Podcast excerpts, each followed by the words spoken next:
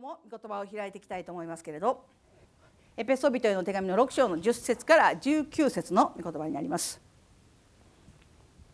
終わりに言います。主にあってその滞納の力によって強められなさい。悪魔の策略に対して固く立つことができるように神のすべての武具を身につけなさい。私たちの格闘は血肉に対するものではなく支配力この暗闇の世界の支配者たち。また天井にいる諸々の悪霊に対するものです。ですから邪悪な日に際して対抗できるようにまた一切を成し遂げて固く立つことができるように神のすべての武具を取りなさい。そして固く立ちなさい。腰には真理の帯を締め胸には正義の胸当てをつけ足には平和の福音の備えを吐きなさい。これらすべての上に信仰の盾を取りなさい。それによって悪い者が放つ火矢をすべて消すことができます。救いの兜をかぶり御霊の剣すなわち神の言葉を取りなさい。あらゆる祈りと願いによってどんな時にも御霊によって祈りなさい。そのために目を覚ましていて全ての生徒のために忍耐の限りを尽くして祈りなさい。また私のためにも私が口を開く時に語るべき言葉が与えられて福音の奥義を大胆に知らせることができるように祈ってください。アメン。今日はこのところから御霊によって祈りなさいというテーマで共に恵みを分かち合っていきたいと思います。何度もこの聖書の箇所を繰り返しメッセージしているのでなんとなくイメージをつかめているでしょうか。腰には真理の帯を締めなさい。胸には正義の胸当てをつけなさい。足には平和の福音の備えを吐きなさい。これら全ての上に信仰の盾を取りなさい。そして救いの兜をかぶって御霊の剣神の言葉を取りなさい。イメージできていますか？大丈夫ですか？今日は御霊によって祈りなさい。ということについてメッセージをさせていただきたいと思います。今日教会に来た時にですね霊が来てそしてこの教会も見ると小さな子どもたちが前に来ているのを見た時にですねイエス様のそばのですね一番近くにいたのはおそらく小さな子どもたちだったと思います。小さな子どもたちがいつもイエス様の後について御言葉を聞いていたのではないかなと思います。今日なんかそんな風な姿を考えながらメッセージをしたいなと思いますけれど。教会にはいろいろな形があります。誰かの家に集まって礼拝を捧げるいわゆる家の教会と呼ばれるものがあります。また教会という建物を持たないで日曜日のたびに大学や大きな競技場を借りて集会をしているという教会もあります。今では当たり前のようになっているんですけれどインターネットやネット環境を通して礼拝を捧げているという人も少なくないですよね。いい意味でも悪い意味でもそのような時代が来ています。そして今日ジーザス・ライフ・チャーチに集まって礼拝を捧げている私たちがいます。みんな教会だけれどみんな形が違います。でもただ一つ言えることは教会は建物だけにとどまるべきではないということです。私たちが単に教会に集まって賛美して祈って分かち合ってただそれだけのために教会があるというならばその教会に何の意味があるんでしょうか。聖書が語っている教会には2つの意味があると言われています。一つは建物の教会です。もう一つは神を信じる私たち一人一人が神の教会であるという考え方です。ギリシャ語でエクレシアという言葉を聞かれたことがあるかなと思いますけれどちょっと美味しそうな名前ですけれどこのエクレシアという言葉は建物の教会を意味しているとともにイエス・キリストを信じ従っている私たち一人一人がエクレシアなんですよ教会なんですよ神の宮なんですよということを強く教えているんですよね。教会には2つの意味があります。そしてコイノニアということは聞かれたことありますか？コイノニアは英語でフェローシップというような意味で語られることがありますけれどコイノニアには大きく分けて3つの意味があると言われています。一つは交わりですよね。教会でなくしてはならないもの。それはコイノニアです。交わりです。だから私たちは朝に昼に夕に集まって話をしたり交わったりしている。でも聖書が教えている本当の恋イノニアとは？コリント人の手紙の第2の13章の13節にあるように主イエスキリストの恵み神の愛精霊の交わりがあなた方すべてと共にありますように。ここで語られている精霊の交わりというのがコイノニアであります。私たちにとって大事なことは大きな教会を建てることだけではない。大群衆と共に主を崇めることだけでもない。私はその両方を願っています。大きな教会が与えられることそのところに多くの人々が集ってきて主を崇めることを願っているけれどそれだけではなくて神様が最も願っておられるのは私たちと精霊様との親しい交わりですよ。教会に来て今日も踏みかかってお帰り素晴らしいです。素晴らしい交わりです。あるいおはよ。う誰々おはよう。あよく来たね。素晴らしい交わりです。でも私たちがまず考えなくてはならないのは精霊との親しい交わりですよ。2番目にコイノニアという言葉には同じ価値観を持つという意味があります。フィリピ人への手紙の3章の10節を見ると私はキリストとその復活の力を知りキリストの苦難にも預かってキリストの死と同じ状態になりとあります。ここで語られているキリストの苦難にも預かっているんですよという言葉がコイノニアです。同じ価値観を持つという意味です。すなわちキリストが受けられたあらゆる苦難は私たちのための尊い見業ですよというだけではなくてイエス様が父なる神様から賜ったその使命と苦難を尊いものとして受けて従われたように私たちもまたキリストのゆえに受けている苦難と迫害を尊いものとして受け取りますという意味ですよ。神様が尊いと考えているものを私も尊いと考えますよ。神様が嫌われているものを私は嫌いだということができますよ。神様が価値あると考えておられるものを私も価値あるものとし神様が価値がないと言われるものに対して私たちが追い求めることがないように同じ価値観を持たなければならない。それがコイノニアです。3番目に同業という意味があります。同じ職業という意味ですね。ルカによる福音書の5章の10節を見るとイエスはシモンに言われた。恐れることはない。今から後あなたは人間を取るようになるのです。人間を取るようになるんですよというのがコイノニアです。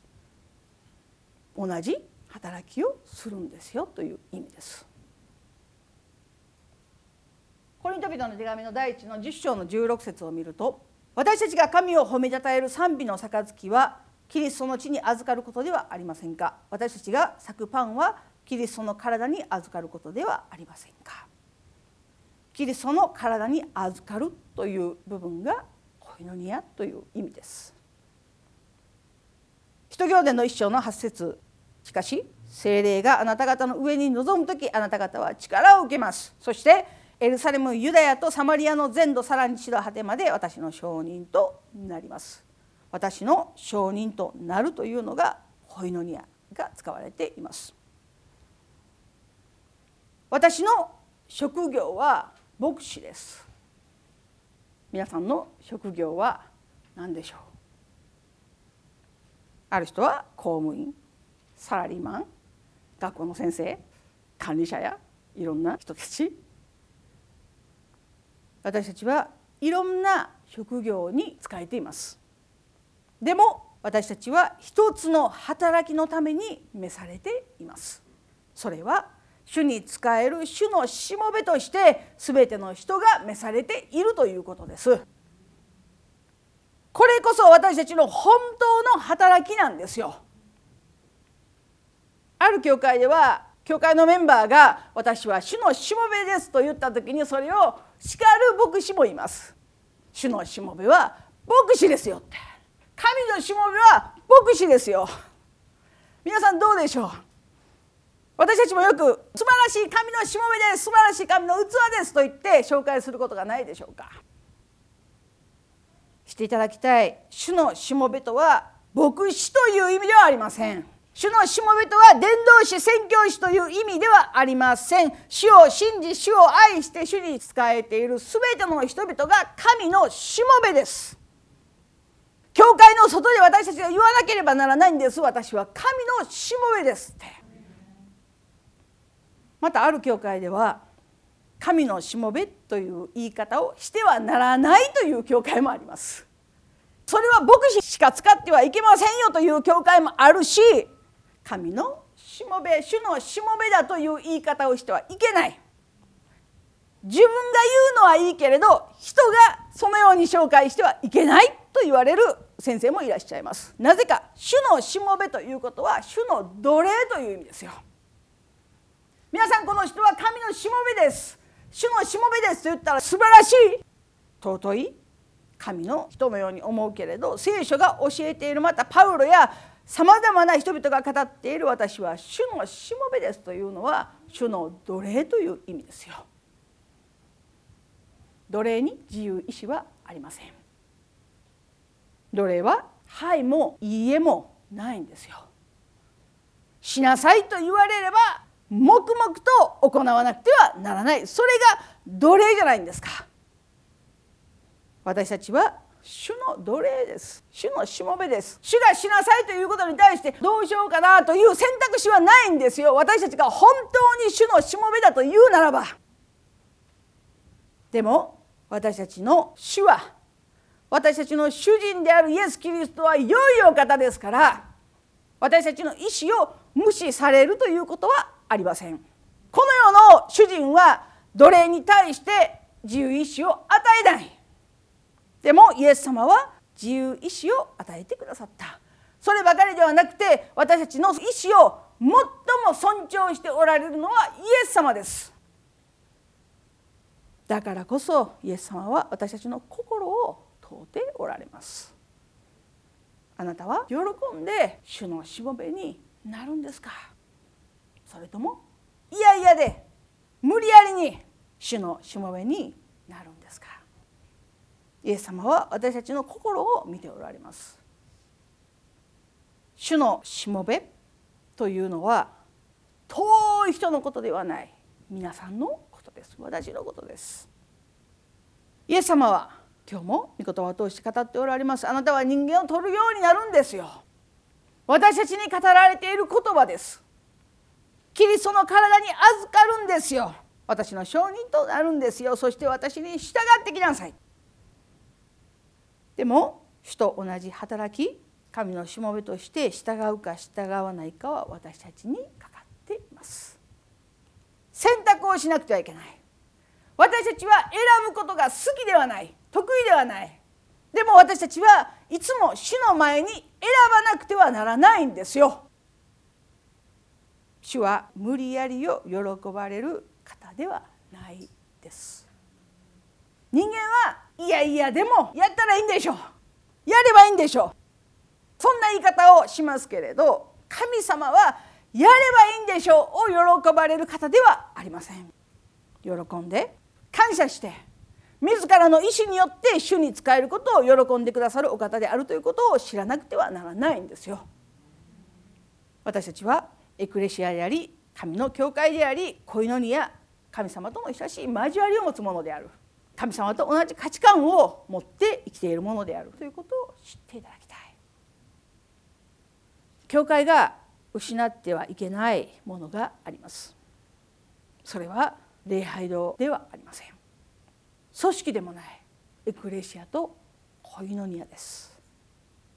私たち一人一人が神の宮として教会として自らを清く保たなくてはいけない神様を自分の中心として生きていかなくてはいけないんですよ。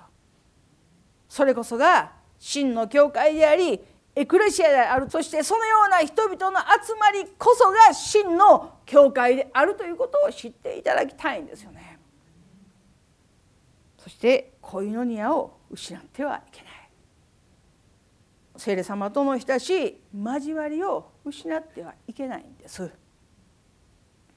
神様と同じ価値観を持っていきなくてはいけない。主が愛するものを愛し憎まれるものを憎む神様の基準を私の基準として生きるということです。そして私たちは同じ職業を持つ同労者であるということを忘れてはいけないんですよ。ここにいる全ての人たちは主のしもべでありまた主に従う同労者であるということでもエクレシアという言葉を単なる教会の建物だけにしてしまっているのではないかなと思います。私たち自身がエクレシアです教会です教会の中をいつも美しく保たなければならないように私たちの内側をいつも美しく保たなくてはならないんですよ。また教会に必要なことは恋のニアです。交わりです。それを単なる人間的な交わりだけにしてしまっていないだろうか。恋のニア単なる人間的な交わりではありません。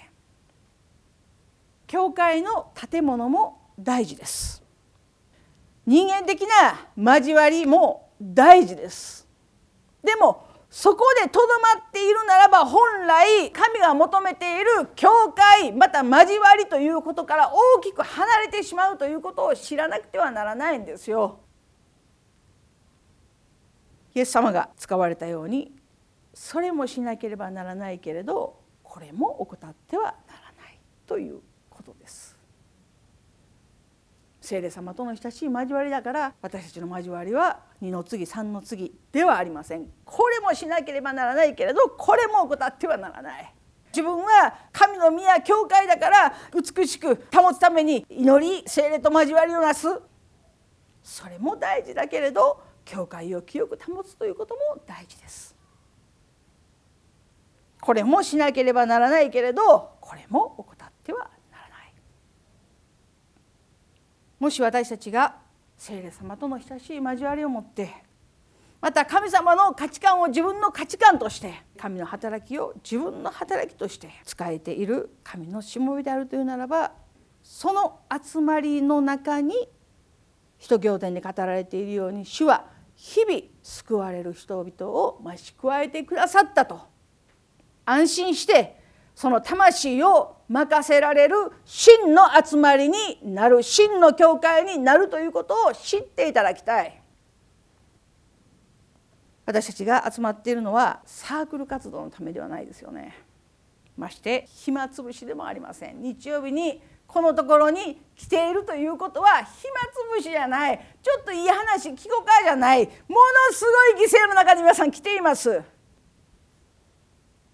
私たちは忙しい。世の中で使えるべき魂がたくさん待っています。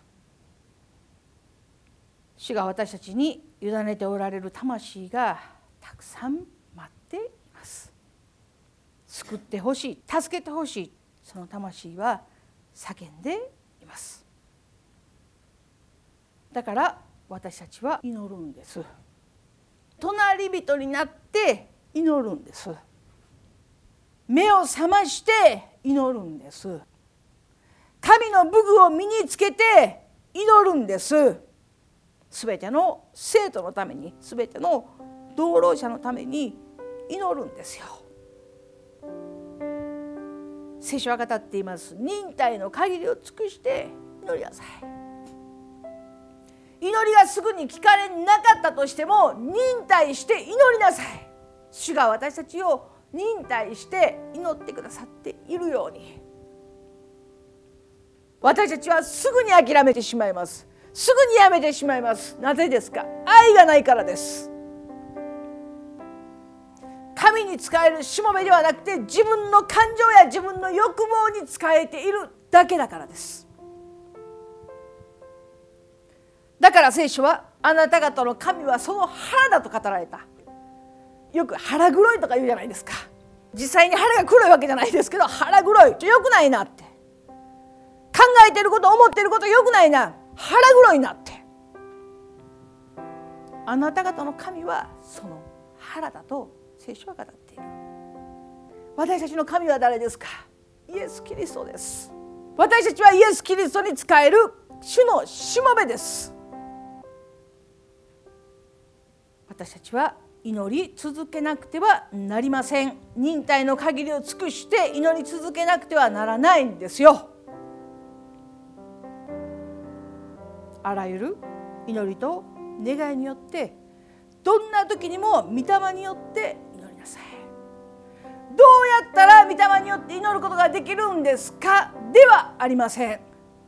私たちが神の教会として主のしもべとして精霊の親しい交わりの中で神と同じ価値観を持ち神の働きを成していくならばその人が祈る祈りは御霊による祈りです。どうやったら御霊に祈ることができるんですか？断食をしたらいいんですか？聖書を読んだらいいんですか？ではない。その人の日々の生き方が祈りになります。私たちは教会ですか？エクレシアですか？恋のニアですか？神様との親しい交わり持ってますか？私たちの人生の中心は誰なんですか？誰が座っているんですか？何が座っているんですか？特に口の働きをしている人のために祈ってください。パウロは言いました。口を開く時に語るべき言葉が与えられて福音の奥義を大胆に知らせることができるように祈ってくださいって。今日私も皆さんにお願いしたい。私のために祈ってください。私が口を開く時に大胆に福音の奥義を語ることができるように祈ってください。これは誰の言葉でしょうか？パウロです。最初にお話ししたと思いますけれどエペソビトへの手紙は獄中書簡です。獄の中で書かれたパウロの手紙です。獄の中で憤怒にまみれて悪い匂いや心地よい環境や状況ではない中でパウロが祈ってください。早くここから出られるように祈ってください。早くこの獄から解放されるように祈ってください。私の健康のために祈ってください。自由が与えられるように祈ってください。そのようにパウロが言ったのではない。パウロは神のしもべですから。自分に与えられているその使命とその働きを全うすることができるように福音を大胆に述べ伝えることができるように祈ってくださいと言ったんですよ。彼の願いはただ主に使えるものとしての働きを全うすることです。極であろうと神の働きをすることができるように職場の中で環境状況の中で神の働きをすることができるように今目の前に置かれている人の隣人になって私たちは神に仕えていくんです。使えやすい人ばかりではないでしょう。学校の子どもたちが全部が全部先生の言うこと聞いて模範的で「はあ素晴らしい愛すべき子どもたち」と言えるのは1年間でどれくらいあるでしょうか。私たちの職場の中で置かれている環境状況の中で店に来る人によってああこのお客さんいいね。この子供たちいいね。すごいね。素晴らしいね。私あなた愛するね。中国人みたいになってますけど愛します。どれくらい言うことできますか？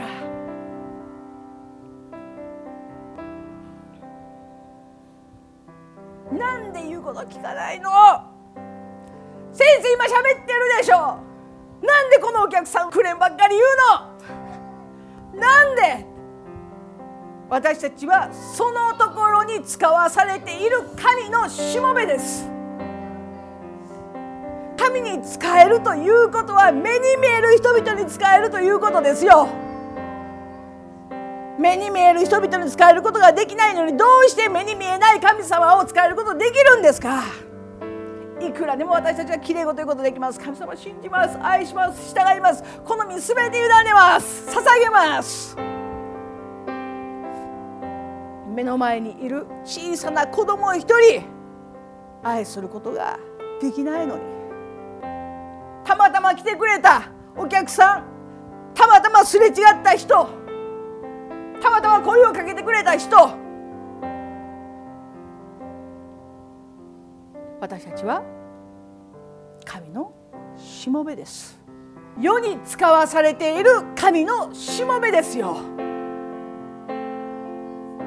そのところでそのところでどのような神の働きをすることができるんでしょうか。目に見える目の前にある必要に応えることです。気に留めることに対してその働きをしていくべきです。私たちはよく考えます。聖書が語っているこの御言葉はどのようにして成就するんだろうか。神は私にどのような計画を持っておられるんだろうか。神の御心を教えてください。神の御胸を教えてください。神のご計画を教えてください。私たちはそんな祈りをどれくらい続けてきたんですか。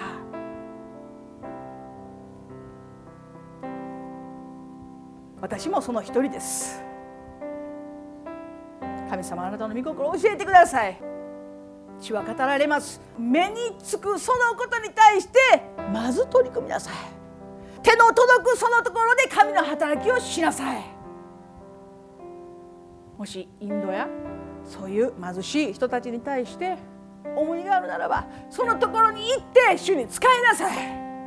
もし日本の魂に重荷があるならばそのところに行って使いなさい。神のように多くの宣教師のように。今日目の前にいるその人に対して気になることがあるならばそれが今日あなたがしなければならないことです。神様あなたの御心を教えてください。あなたの身分で教えてください。私にするべきことを教えてください。目の前に置かれています。他の人が気にならなくてももしあなたが気になるならばそれをしなくてはいけないんです。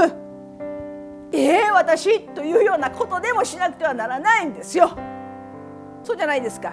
礼拝堂にゴミが落ちていたら気がついた人が取ればいいんです。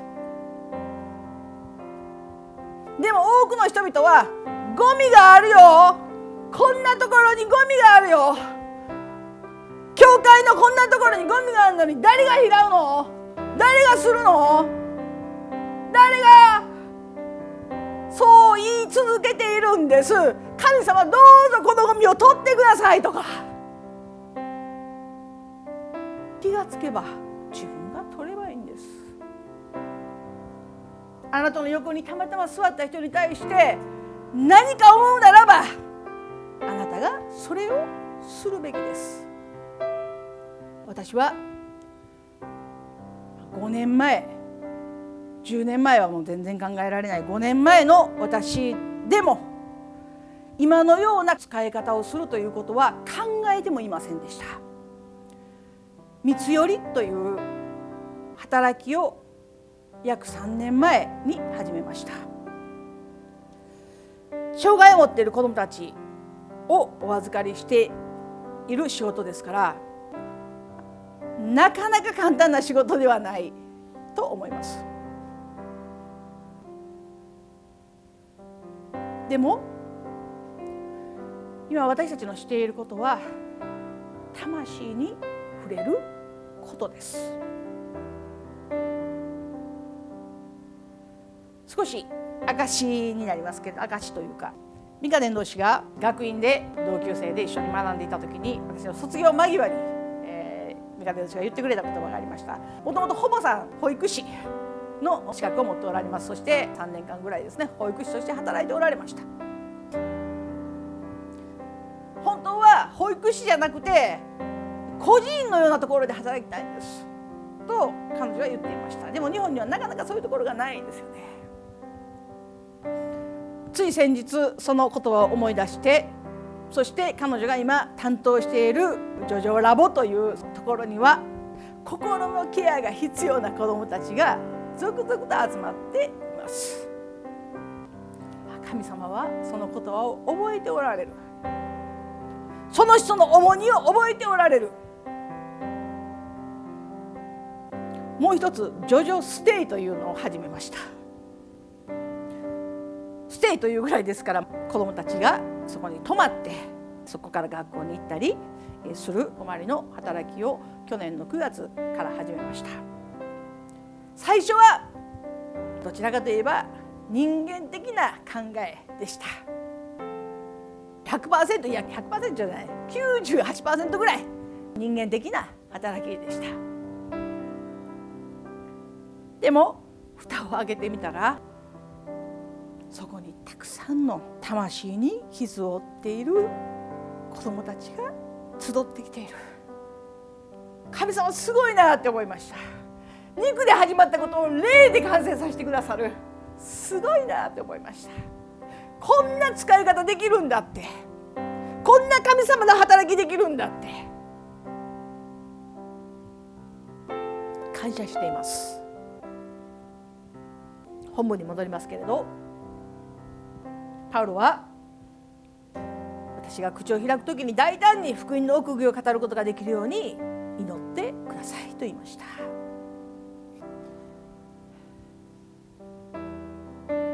獄の中にあっても彼は走り抜く工程を走るだけを願っているのではありません。パウロが語っていることそれは走り抜く工程を立派に走り抜くことができるように祈ってください。と言いました。皆さんの走るべき工程を立派に走り抜くことができるように皆さんの前に置かれている信仰のレースというその道を立派に走り抜くことができるように。1位になったものだけが立派ではない。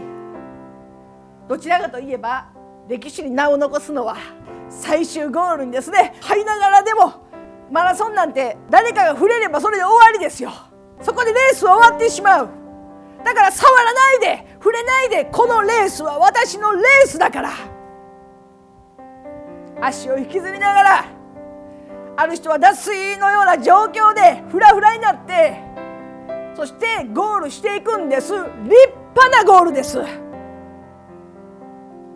神が私たちに願っておられることです。私たちはついつい立派に走り抜くことを考えるのではなくてかっこよく走り抜くことを考えます。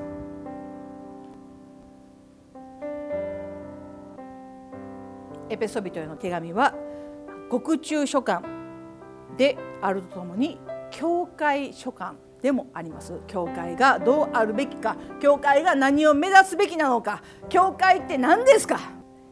エペソにある教会に対してパウロが送った最大の励ましの手紙です。それがエペソ人への手紙です。誰から誰に送ってるんですか？獄の中にいるパウロが教会にいる人々に対して励ましているんです。慰めているんです。立て上げているんです。なぜ？彼は神のしもべだから。